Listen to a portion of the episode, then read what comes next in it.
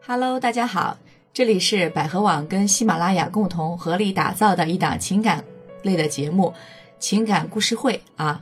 呃，看到呢前几期朋友们都给我们留了很多言，说呃我们这个故事呢讲的非常的真实，而且呢分析的很透彻。那也希望朋友们多多给我们一些意见和建议，也希望你们呢能多多的发表你们的一些想法和看法啊。呃，我呢依然是主持人恩雅老师，坐在我旁边的呢依然是卢老师。 Hello，大家好。卢老师今天带来怎样的一个狗血的故事呢？呃，今天我们这个故事真的，我看的时候 有点，呃，真的是，我来给大家读一下吧。有点呃，像传说的神话啊。对，呃，我觉得这个好像比电视剧里演的都还要离奇。嗯呃，她是一位乔女士哈。首先，我来介绍一下这个故事的背景。这位乔女士呢，三十五岁了，她丈夫比她大两岁，三十七。嗯然后呢，在这个故事当中，不仅有他们夫妻两个，还有另外的一对儿夫妻。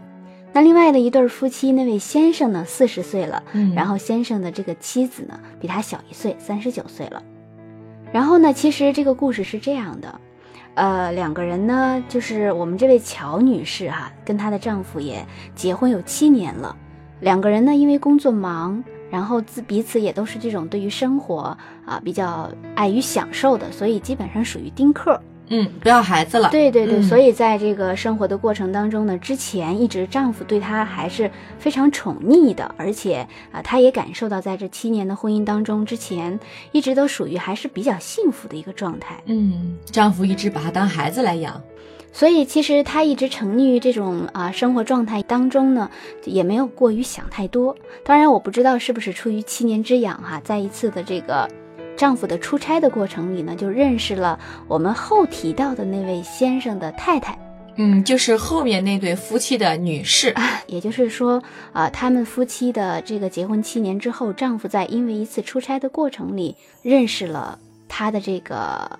外遇的对象，哦，因为两个。人在出差的过程里业务的往来，那这两两个对人人认识吗？这这啊、完两对全不夫妻认识，哦、因为业务的往来，两个人就认识了。嗯嗯，因为这一次出差的时间也非常长啊，丈夫一出差去了就是两个月，在这两个月当中呢，啊，丈夫和那位女士一见如故，而且在这两个月期间，啊，慢慢的就啊产生了情有感，感情了嗯两个人就在一起了。所以在这两个月当中，除了工作以外，两个人完全的所有的时间都是腻在一起的，用她的话讲。嗯嗯所以呢，就是呃，随着这个出差结束以后，两个人都回到了共同的城市，然后呢，随后也都回到恢复到了彼此的这个生活。嗯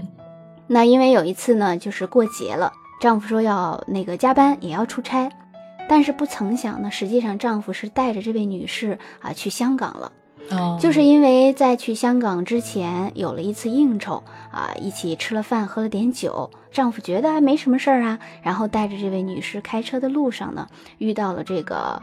大货车，嗯嗯，最后呢就发生了意外。嗯嗯，所以正是这次意外，才让这位乔女士知道，原来丈夫已经有了出轨的这样的一个事情。嗯虽然对她来说是当头的一棒，但是面对丈夫不省人事的这个状态，哦她，还是非常焦虑和焦等急于是她的丈夫是失忆了，已经。对，嗯所以说就是因为这次车祸以后，丈夫被和这位呃出轨对象哈，我们叫、嗯一起被送进了医院。在送进医院的同时，她结识了这位女士的这位丈夫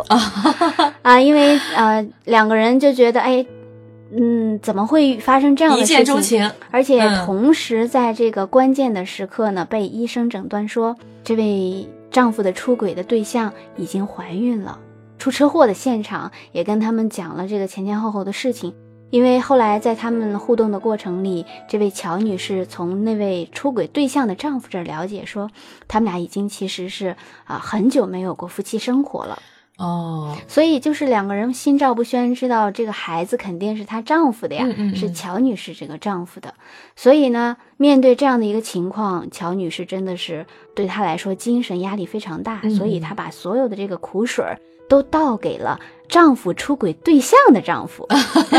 对我就说嘛，这个太绕口了啊。对，所以呢，在这个呃导完之后，在这个后期的这个两个人的这个恢复上，嗯呃，就是后期诊断呢，这位乔女士的丈夫呢也慢慢的苏醒过来了，但是嗯要照顾嘛，然后住院啊好好几个月的时间。而这位丈夫的出轨对象呢，也因为这次车祸以后失忆了，嗯，但是等于是说嗯出轨的双方，先出轨的双方都失忆了。呃，只有这位女士出失忆了，嗯但是她的先生并没有失忆你。们先生苏醒过来了。对，嗯，所以呢，两个人因为都是长期的住院，所以呢，呃，他们这个后来的这个乔女士和那位女士的丈夫也好要了去照顾他们。嗯在照顾的过程里，一来二去的时候，两个人也产生了感情。嗯嗯嗯，所以她在这位啊、呃自己丈夫的小三这里啊、在这小三的丈夫这里就找到了啊、从来没有过的久违了的那种被呵护、被照顾啊、被理解以及被陪伴的这样的一个情感。嗯嗯嗯，所以两人一来二去以后呢，就啊有一次就发生了关系。所以在发生关系以后呢，就是啊我们我们听到其实确实很乱哈、对，关系感很觉比较乱离奇啊，这种而事情。且我们也，我我听我看到这个故事以后，我觉得那很好啊。既然你的丈夫爱上了他的妻子，大圆满结局，你又对吧爱上了他的丈夫，互相成全那你嗯能互相成全不就好了吗？对，可是为什么这位乔女士要这么痛苦和难受呢？就是可能觉得他是被先欺骗的一方。第一呢，她觉嗯得她嗯为什么和对方的丈夫发生关系？她觉得一方面是两个人确实有相互的吸引，嗯，另外一方面呢，她有报复报复的心心态理，对对对，再者呢，因为啊、小三经过这次车祸以后，他失忆了，所以在面对尽管是自己有了这个出轨的行为，但她嗯还是觉得，不管丈夫怎么对不起自己，但自己也有错在先，而不知道面对这样的境况应该如何来做出选择了。嗯嗯嗯，明白。所以来求助于我们，对吧？。对，这个故事真的是像不仅是狗血这么一个问题了啊， 这个故事简直是，呃，怎么说呢，像小说。对， 嗯，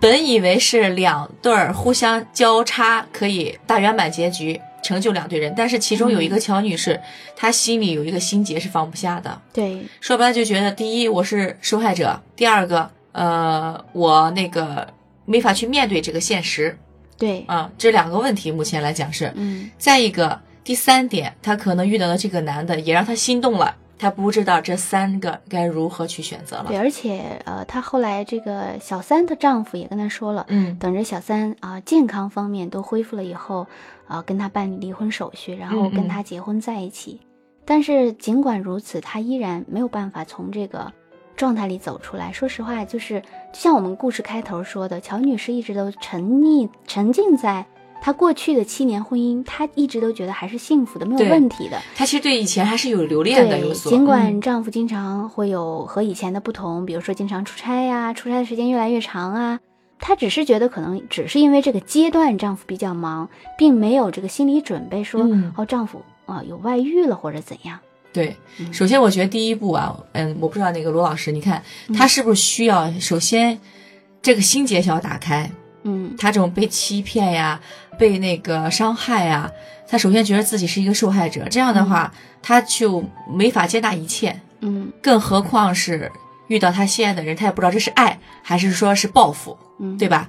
所以我觉得他应该找一个心理医生做一个心理疏导，对，嗯我觉得她来求助于我们很好哈。当然，我们百合有情感医院，嗯，也可以给她提供一些帮助。对在，这里呢，其实我我是觉得哈，就是我们要活在缘分里，不要活在情绪里，嗯就是嗯不要活在这种关系里。另外一点呢，在遇到一些问题的时候，我们尽可能的就会有很很多的，就像我刚说的这个情绪，也不要活在情绪里，就是我们要跳脱出你自己的这个关系，因为关系太乱了。你要跳脱出关系，这个然后确实来、是， 嗯，对这段来关理系清楚嗯自己的情绪。那只有在这样的一个状态里，你才才能独立出来，成为一个个体。对，从这个嘈杂的复杂的环境中跳出来，对，因为做一个局外人来是的看待这个，嗯因为每个人，我觉得不管你的人生当中，你会选择伴侣，你会选选择婚姻，或者你会选择一个婚姻以外的这个情感，嗯我觉得。呃，我们不用对不用对错的这种方式来说，但至少说你知道你自己在干嘛。对，你如果说在你总是活在这样的一个关系里，这你本来已经够复杂的，你还要把自己搞得更复杂，他只会心越来越乱，嗯而且你沉溺在这种被欺骗、被背叛，又沉溺在这种欺骗别人、背叛别人的自责，又沉溺在遇到相爱的人不能相爱、辜负等等等等的，那所有的情感其实都是负面的。我觉得，嗯如果一定要在这样的一个状态里，真的是让自己他就是崩不会溃有了好的一个选择的一个方向的，对嗯。对，所以我建议他首先把你自己这个创伤的心给抚平吧，应该说是啊，嗯，重新树立自我。然后呢，同时你要问自己你想要什么，对比嘛，你是想要以前那样的生活，还是继续当什么事没有发生一样跟你老公在一起对，，还是说喜欢现在这个出轨的这个女方的呃老公？你是选择一下到底喜欢哪一方，